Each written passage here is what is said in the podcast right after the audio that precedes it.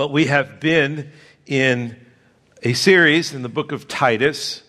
Um, Titus is a what is known as a pastoral epistle, uh, a letter, a, a, letter that is um, really rooted in pastoral care, along with uh, the two books of Timothy, um, First, Second Timothy, and Titus. These pastoral letters, these pastoral epistles, they're they're they're letters that are wonderfully simple and practical for each individual Christian and for a local church.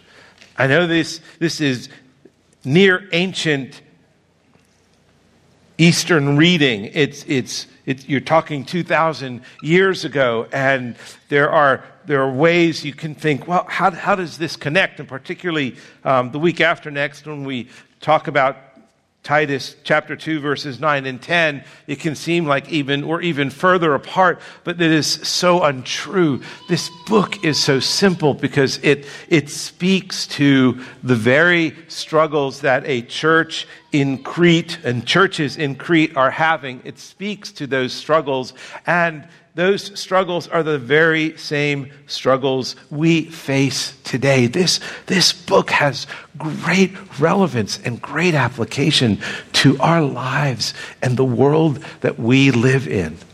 And so, as, as these words are read, um, place yourself not only where you are today, but, but go back 2,000 years and realize hey, th- these, these folks are not much different than us, other than you know, obviously different clothing and, and the technology is, is different. Um, the realities of humanity and the human heart and life, they're all the same.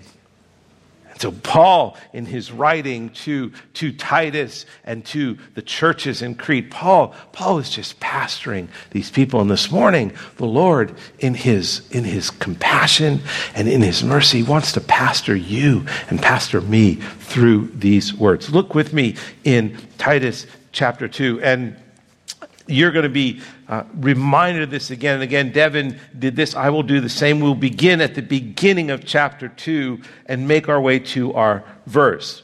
Paul writes to Titus and he says, chapter 2, verse 1, But as for you, so he's talking to Titus, but as for you, teach what accords with sound doctrine.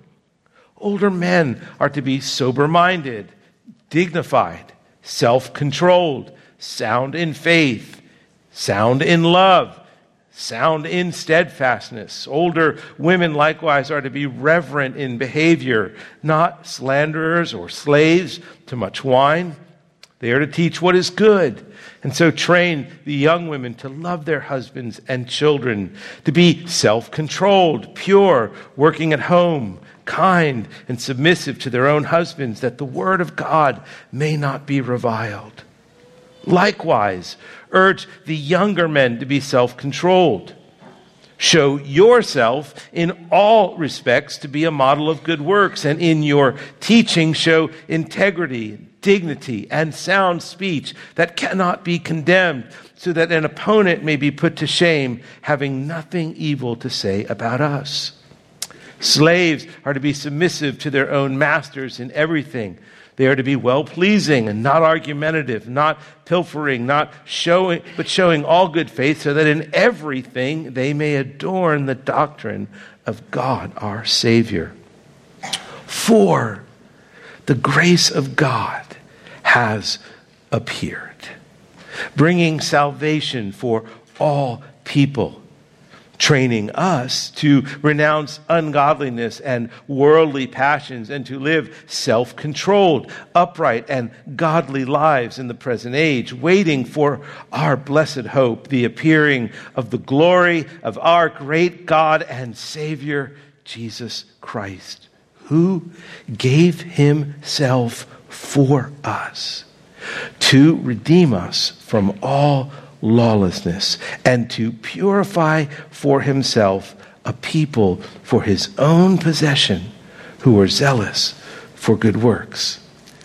Declare these things, exhort and rebuke with all authority. let no one disregard you. That is the word of God. And Paul ends this chapter, he ends this section with these words declare these things, exhort, rebuke with all authority.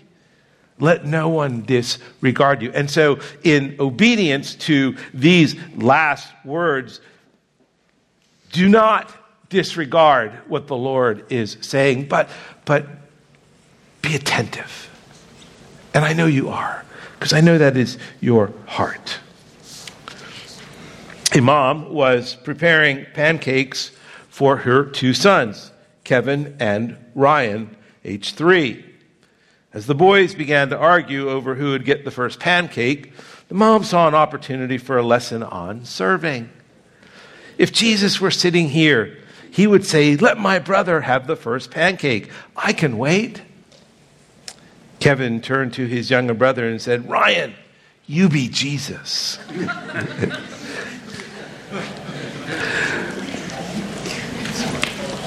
Appetite, appetites can be hard to control, and we can desire many things, and we want what we want. This revealing, this little illustration, is an illustration of all our hearts and our desires and the natural leanings we have towards selfishness. This is exactly what Paul is addressing here in Titus. He is just writing to a church. He is writing to Titus, but who is going to communicate this. This is a circular letter, so it will be going around to the churches in Crete, and it's, it's read publicly. It's read openly. It's not handed from person to person, but it's like a group here sitting here listening to these words from Paul Paul. And, and these, these words are addressing these folks on the island of Crete. And Titus is the one doing it. And he is writing to professing Christians who are faced with the challenge of living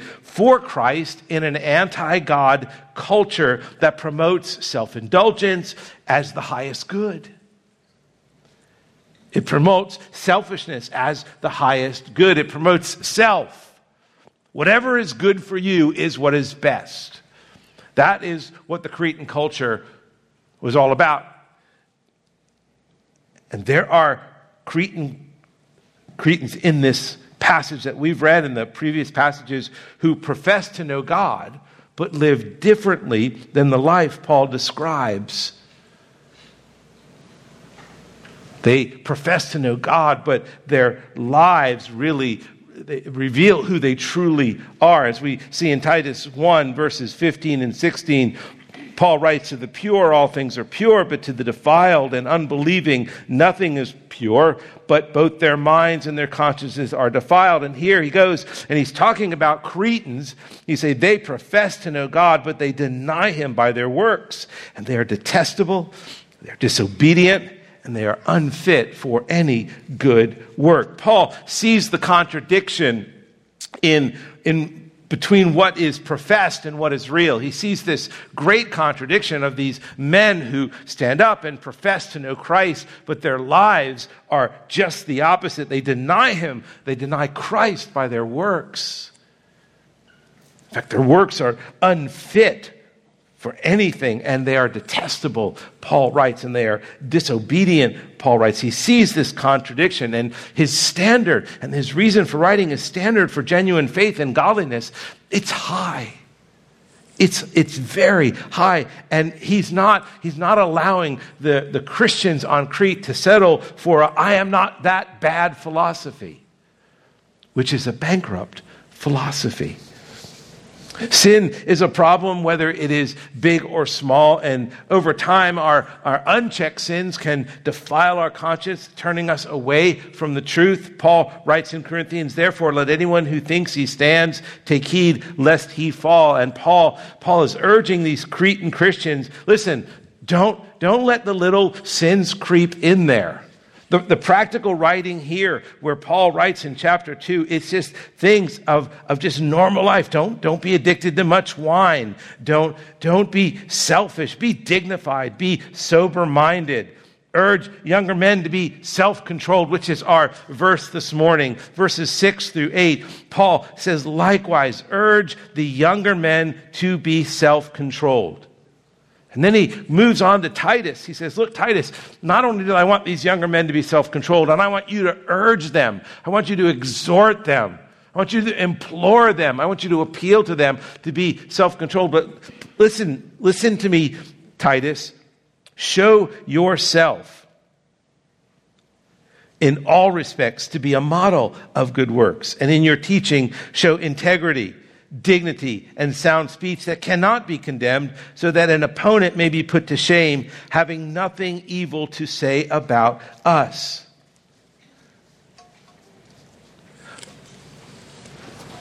Christ has changed these people.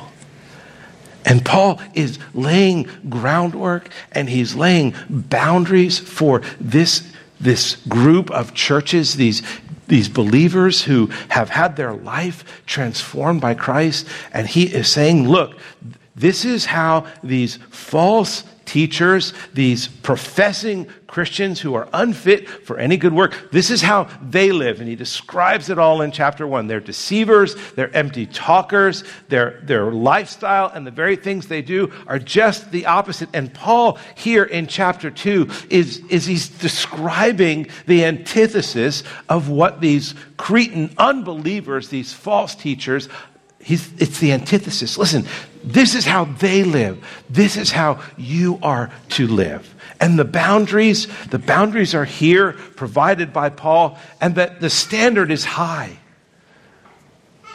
It is high for Christians. Titus, Paul is giving an apt description in verse 3 of chapter 3, he, he describes what, what we were once like. He says, For we ourselves were once foolish, we were disobedient, we were led astray, slaves to various passions and pleasures, passing our days in malice and envy, hated by others and hating one another. That is who we once were apart from Christ transforming us. And Paul Paul does not want us to go back there. He does not want these believers to go back there. And he wants these believers to remember who they were and where they were and what they were.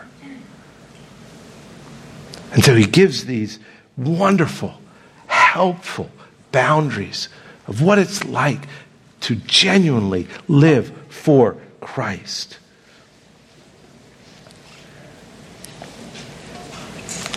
And he does it by reminding them of what God has done in their lives. Verse 11 of chapter 14, and we'll, we'll spend a Sunday on this passage, but he writes, For the grace of God has appeared, bringing salvation for all people training us to renounce ungodliness and worldly passions and to live self controlled, upright, and godly lives in the present age, in, in their present age and now our present age, waiting. Waiting for our blessed hope, the appearing of the glory of our great God and Savior, Jesus Christ, who gave himself for us to redeem us from all lawlessness and to purify himself a people. Christ's gospel, the cross, Christ's death on the cross made it all possible for these folks who, who were once what we just described slaves to various passions, passing days in malice, hating one another and being hated. Christ has come. Christ died for their sins, and now they are waiting for his appearing. And until that day, he is transforming them more and more into his image. And Paul is writing to Titus and saying, Hey, listen, preach this, exhort the church to this end. Don't let them lose sight of who Christ is and what Christ has done. Brothers and sisters, we have been saved by God's wonderful mercy through his Son, Jesus Christ. And we are now called to live for his honor and glory and to live with doing good works. Good works not to save us. Paul writes in chapter 3, verse 5, that he saved us not because of works done by us in righteousness, but according to his own mercy. Paul writes in Ephesians 2, for it is by grace you have been saved, and this not of yourselves. So, this call to good works that, that Paul is, is imploring Titus to, to preach, this call to good works that we are called to do, that we are called to demonstrate, that we are called to model. This call to good works is not a good works that leads to our salvation, but good works that reveal our salvation. Good works that, that declare the glory of God, that God has done something in us, and that we are no longer these people who were once foolish and disobedient, who were led astray and slaves to various passions and pleasures, and passing our days in malice and envy and hated by others and hating one another. We're no longer like that. We're different. We are transformed. And the same grace that saved us is the same grace that continues to sanctify us, transforming us day by day. And we cooperate with that grace by saying no to what is sin and yes to what is holy. That's what Paul is, is asking for here. That's what Paul is commanding here. And this is what he's been exhorting these Cretan Christians to do. And it's why at the very end he says, declare these things and exhort those, those, those Cretan believers to do this and rebuke those who do not with all authority. Speak truth to them. Ex- have them examine their lives and take measure of, of who they and who you really are. Professing Christians with no genuine good works or genuine believers whose good works are, are evident. Brothers and sisters, listen, our, our, culture today is very much like this Cretan culture self indulgent, independent, self seeking, self promoting, encouraging a lifestyle that stands in direct opposition to God and all that He requires from those who profess to know Him. In, in both cultures, everything good that God stands for, in our culture and in the Cretan culture, everything good that God stands for is declared evil. You think about that today. Everything that God stands for marriage between one man and one woman, that is typically declared evil. Everything that God declares good is declared evil. And every evil that God opposes in our culture today is typically declared as good. And that is what these Cretans are facing, and that is what we are facing. God demands a certain way of life, not because he is this domineering overzealous authority. He does it because he is a loving Savior. He is a compassionate Father, and His purpose is to save us initially from sin's penalty and lead us into freedom that all His children will experience. But our culture, like the Cretan culture, is, is opposed to a life that is sold out to Christ. You face the same kind of opposition that these Cretans face. You face that every day. It just comes packaged a little differently. Our everyday lives and activities are the battleground. They are the battleground where we will either follow Christ or we will follow a bankrupt world's way that does not believe that God is the ultimate good and ultimate authority. We, we choose. And in Titus 1 and 2, Paul, Paul has told Titus, listen, here's my purpose for writing. Paul, a servant of God and an apostle of Jesus Christ, and he says this For the sake of the faith of God's elect and their knowledge of the truth which accords with godliness, in hope of eternal life, which God, who never lies, promised before the ages began. He, God, God is after, for the sake of his elect, you, for the sake of those who've come to faith in Christ, this letter is written that you would have a knowledge of the truth, that you would live a godly life for the glory and honor of God and for your good. And so Paul writes, and as we've read, he's, he's written to elders and he's written to older men and he's written to older women and he's written to younger women. And this morning we're, we're reading his words to younger men. Now, guys, we're, we're just declaring anybody 50 and below, all right, we're, we're, that's, that's kind of, that's the cutoff. But just because you're 51 and above doesn't mean that self control is not a part of your life. Because if you remember in verse 2 of chapter 2, older men are to be sober minded, dignified, and self controlled. So let these words appeal to your hearts. Let these words drive into your hearts. But Paul writes particularly to younger men, and younger men listen, listen carefully. Likewise, urge.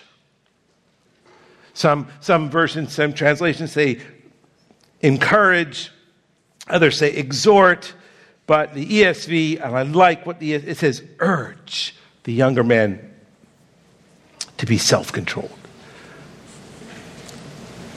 He's extolled godly leadership. He's condemned false teachers who oppose the truth. He's exhorted older men. He's exhorted older women. He's exhorted younger women and on what it looks like to live and follow after Christ and what they are to oppose when it comes to evil. And now, and now he moves on to the next group. and he addresses young men. Why? And particularly just young men alone. Well, they are the group that is most vulnerable to the culture's enticements, to the culture's temptations. Who are the younger men? Again, anyone not classified as an old man. That's who the younger men are. And if you're sitting here this morning and you're my age, or 64 years old, and you think, I'm young, great, I'm speaking to you this morning. Now, the command to self control is spoken to every group, so let's just be careful not to wander away um, thinking it's just young, only young men. Um, that's not the case. But what Paul is saying here is this, and he's been saying it to every group because of the transforming grace of God Self control is possible. Now, again, self control, it, it appears in every group. At the beginning of, in chapter one, he tells the elders, who, he says, those who are going to be elders, they need to be self controlled. Those who are older men, you need to be self controlled. Younger, younger women, older women, you need to be self controlled. Now, young men, you need to be self controlled. And then, as we see, the grace of God has appeared, training us to renounce ungodliness and worldly passions and to live self controlled. So you get the idea five times, six times. Self control is a serious issue with Paul and what's going on in the Cretan church. And so he is making a case the transforming grace of God, self control is possible. And particularly for young men, this is to be your way of life because this is, appears to be your greatest temptation. And so Paul helps us by giving an exhortation, an example, and the effect. And the exhortation is Paul urges. He urges. He pulls no punches. He looks to this one group, these, these young men, you and, and you and, and I can't look at Chris. Um, but I can look around and I can see the young men. D. D. Edmond Hiebert, who is a commentator, he said this. He said, Only one demand is made upon younger men, and it is a comprehensive demand that covers all of their lives. This strong appeal to young men is, is similar how Paul appeals to all the others in their areas, but in different one respect. Listen, with elders, he lists 16 qualities that he believes they need to have.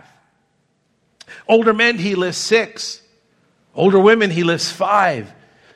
Younger women, he lists seven qualities. But with young men, only one self control, self mastery. The many other requirements that are mentioned to the other groups are certainly expected, but here Paul singles out the one character quality in particular, and for a very significant reason. It's the one character quality that can be most troubling to young men. Controlling our passions. And I say our, I'm doing it rhetorically now at 64 years old, but controlling our passion, passions, guys. Young men are passionate.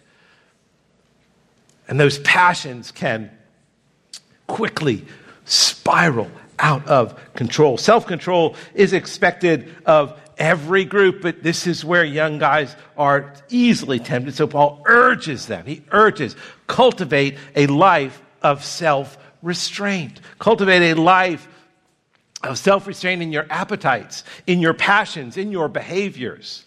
Robert Yarbrough in his commentary said this everyone in the church should exhibit this quality about self-control. But young men are susceptible to particular blandishments. I had to look that word up. That means flattery.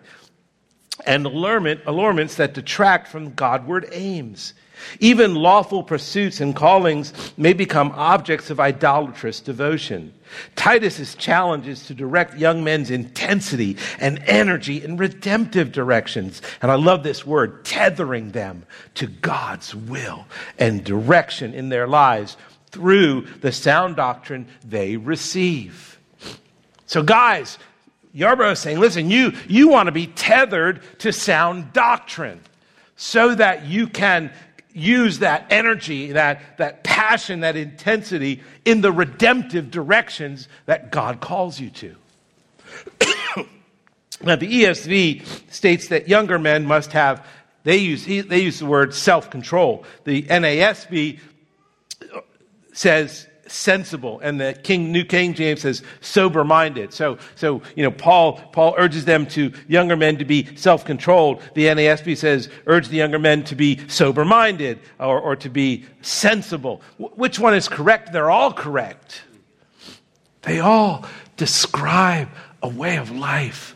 A, a one of the one of the commentators said a life of self-mastery a life of self mastery where your emotions and your passions and your intensities don't determine the course of your life,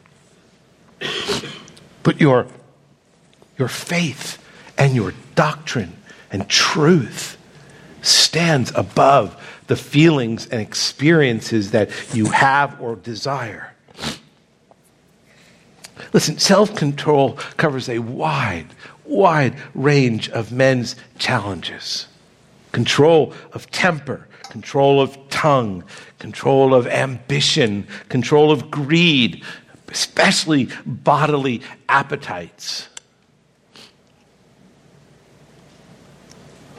And that is this, the next one is an issue that is serious to Crete, including sexual urges, so that Christian young men remain committed to the Christian standard of purity before marriage and faithfulness and purity after marriage. These are the kinds of appetites, these are the kinds of urges, these are the kinds of passions and desires,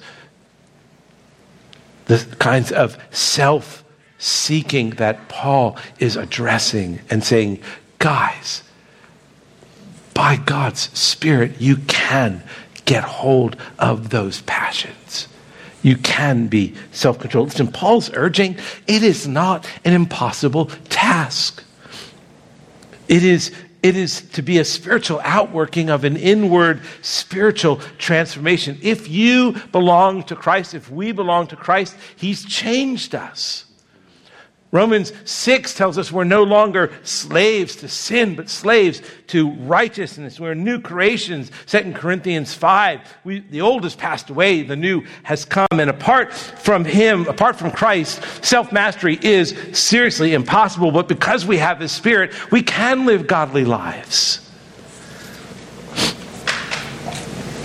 If self control wasn't possible, there would be no point in Paul exhorting these Cretan Christians to live that way. Now, it's not an expectation of perfection, for that will not happen in this life. But Paul's urging is it's an exhortation to do this, to walk in a manner worthy of the gospel. And now, excuse me.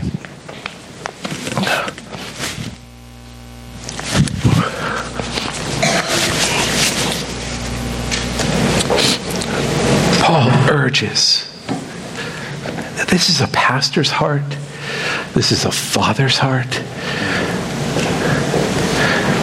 If Paul were here and he was standing at this pulpit at this moment and he was looking across this room, he would be he would be imploring the young men here to say, "Look, guys,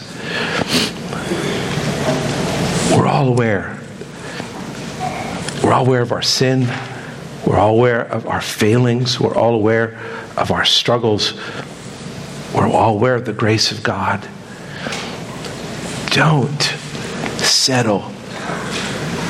Don't settle. Pursue godliness. Paul, Paul writes, he, he writes in, in 1 Corinthians 9, he describes what your life should be like, what my life should be like. But in particular for young men, he says, listen, do you not know that in a race all runners run, but only one receives the prize? So run that you may obtain it. Every athlete exercises self control in all things. They do it to receive a perishable wreath, but we an imperishable. So I do not run aimlessly. I do not box as one beating the air, but I discipline my body and keep it under control, lest after preaching to others, I myself should be disqualified. This is not an impossible task. And so Paul exhorts, he urges. Secondly, he gives an example. He now shifts to exhorting Titus to be an example for these men. Show yourself, Titus, in all respects to be a model of good works, and in your teaching show integrity and dignity and sound speech that cannot be condemned, so that an opponent may be put to shame, having nothing evil to say about us. Listen, these false teachers are being put to shame by Paul. These are the very, these are the very, this is the antithesis, the opposite of, of what Paul is, is telling Titus he is to be. He's urging Titus to be a model of godly behavior and self control for these young men. And he, he must do it in two ways. He must do it by good works, and he must do it through his teaching. Teaching sound doctrine alone, as we read in verse 1 of chapter 2. But as for you, Titus, teach what accords with sound doctrine. Teaching sound doctrine alone is just, is just not enough. It's not sufficient because he wants Titus to let that sound doctrine prove itself in the way he lives be an example to everyone that they might become more like Christ. Now, he's speaking to Titus. And Titus is, is a pastor. And this first does have application to Devin and to me. We are to show ourselves in all respects to be a model of good works, and in our teaching to show integrity and dignity and sound speech that cannot be condemned. That is who we are to be. He wants Titus to not only urge God, godly behavior, but be that example. And that's, that's what you should expect from your pastors. You have a right to expect that from your pastors. You, you should demand that from your pastors, not perfection. You'll be disappointed there.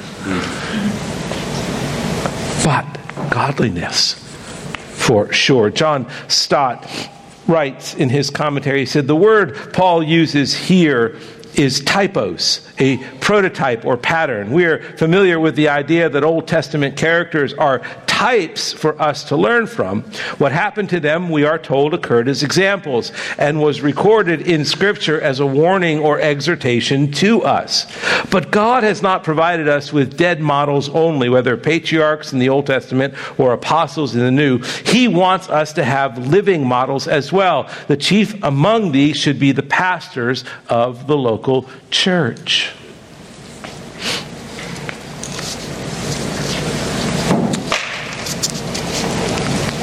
That's weighty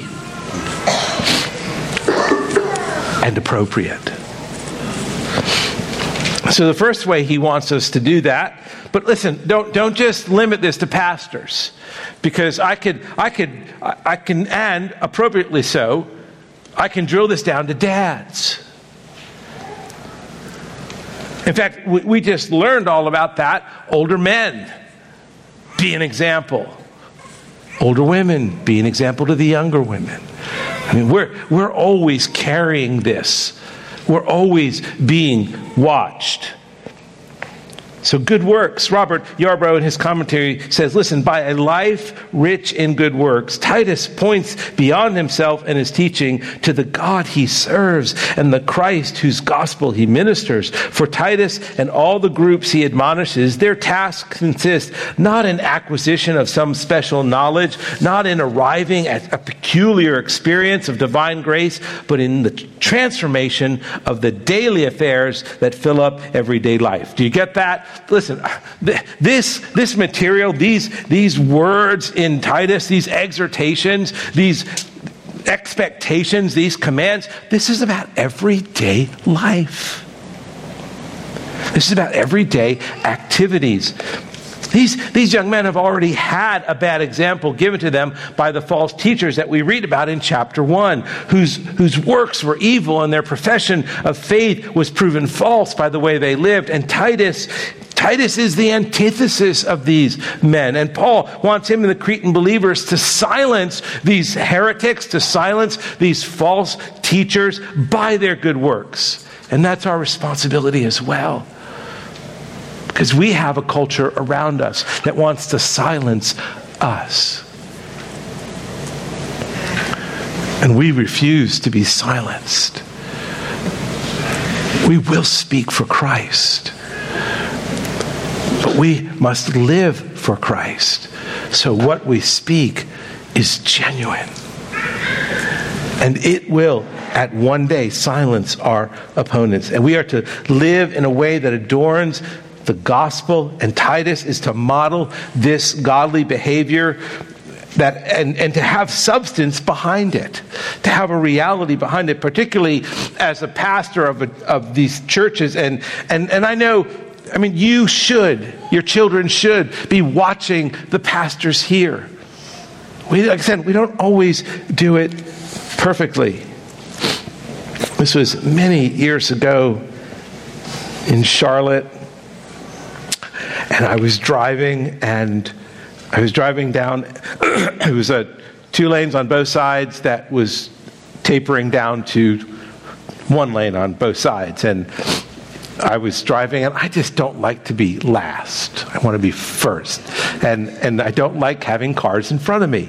I only want cars behind me. And so I saw this minivan on my side, and I just, so I just sped up, and I got to the, to the one lane right before them, and I was just rejoicing in my victory until I looked in the rearview mirror, and it was a member of a woman in my church. And she just looked at me as I looked in the rearview mirror, and she went,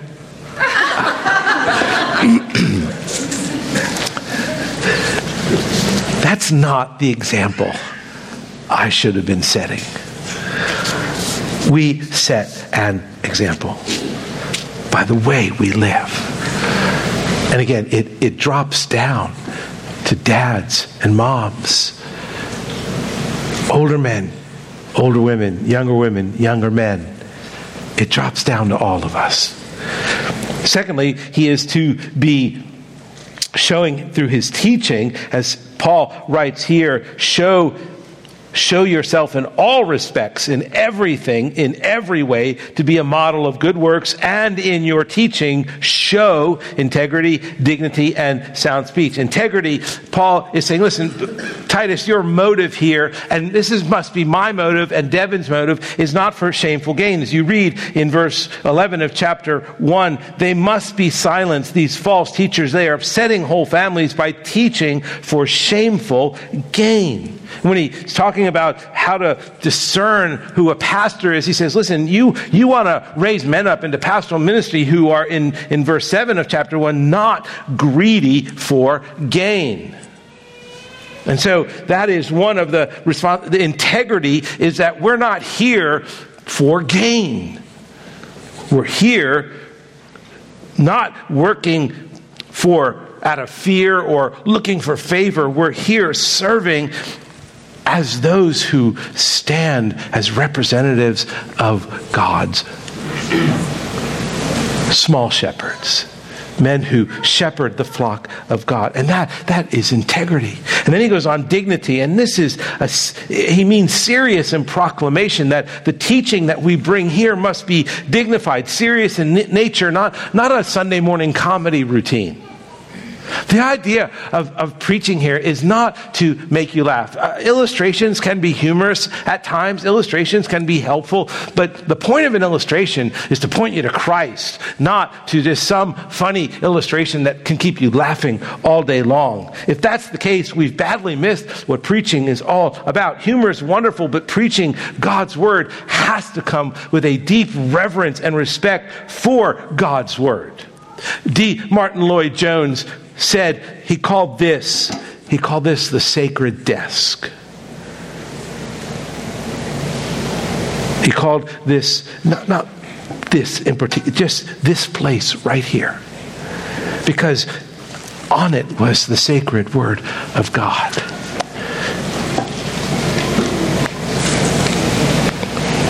With fear and trembling, he stood first. He stood first before God when he preached.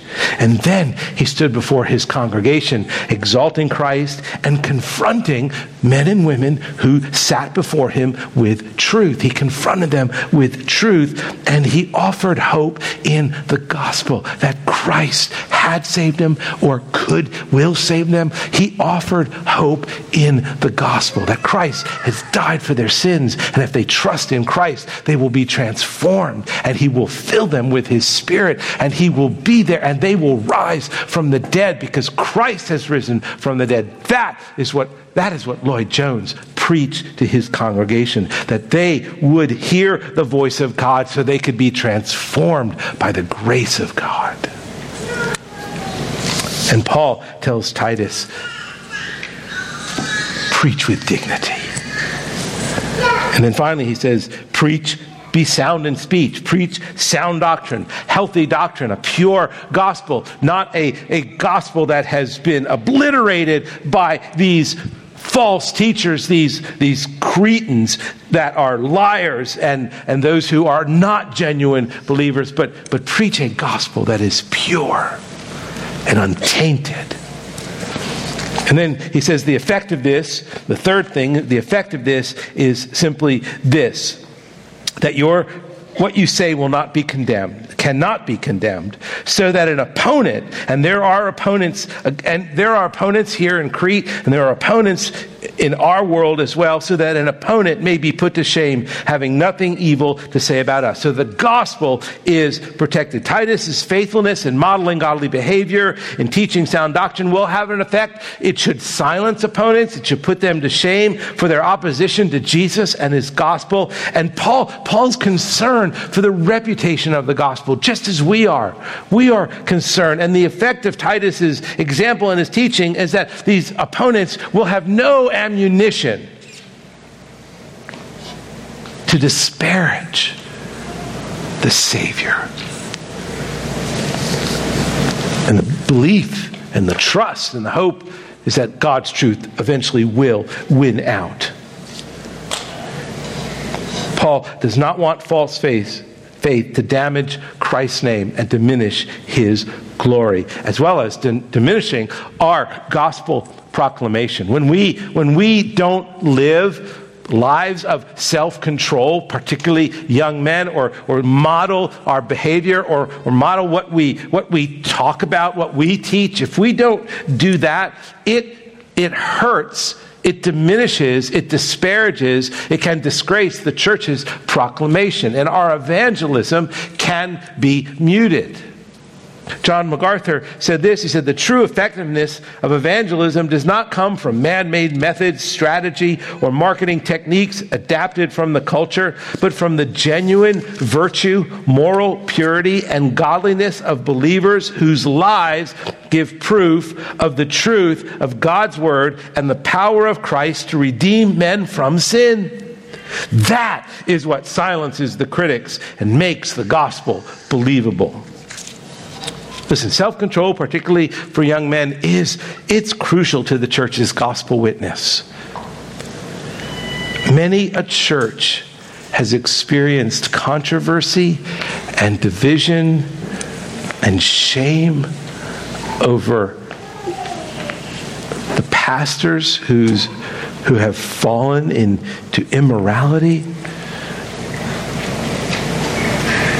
as well as church members and when you have to exercise in a local church church discipline because of a lack of self control, it is a sobering and sad moment in the life of any church.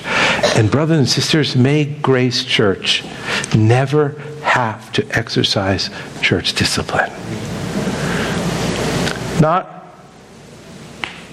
just not for our good, but for God's glory, for the reputation of the gospel. That others who watch would come to faith in Christ because they see that God is real, that God really has transformed us. Now, it's not surprising that the idea of self control can conjure up a number of wrong ideas, wrong perspectives. Oh, it's a boring lifestyle. It's an enjoyment free life. It's all about asceticism. It can appear legalistic. Who's to tell me what's pleasurable and not, what's indulgent or not? Where, where's Christ in all of this?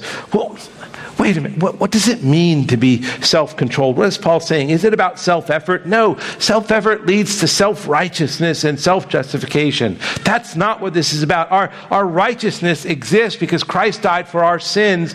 God has forgiven us. It, but there is work in cooperating with the Holy Spirit who is dwelling in us. Is there? Yes.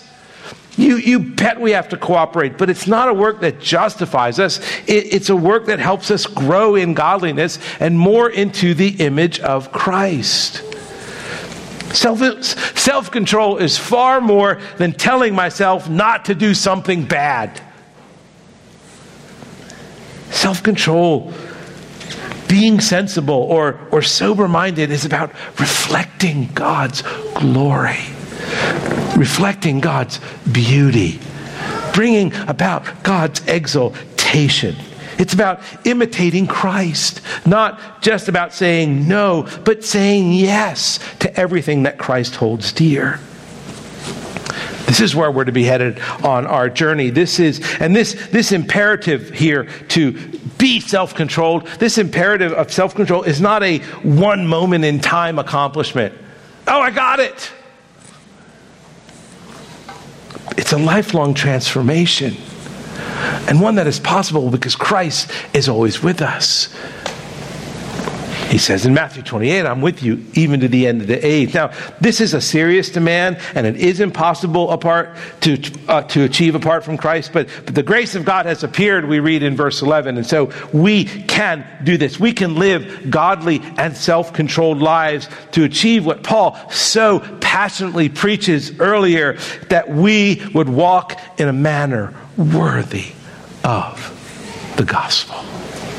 Let's pray. Father, thank you that we are not alone, that we do not walk in this world on our own. We do not attempt these things with our own ability and our own strength. Lord, we can do this because you have sent your Holy Spirit and you have empowered us to live godly lives for your glory. And so, Lord, we ask this morning where we have been lacking self control, help us to gain self control. Help us to put to death the deeds of the flesh, as you say. And Lord, may all that we do be done because the grace of God has appeared, training us to renounce ungodliness.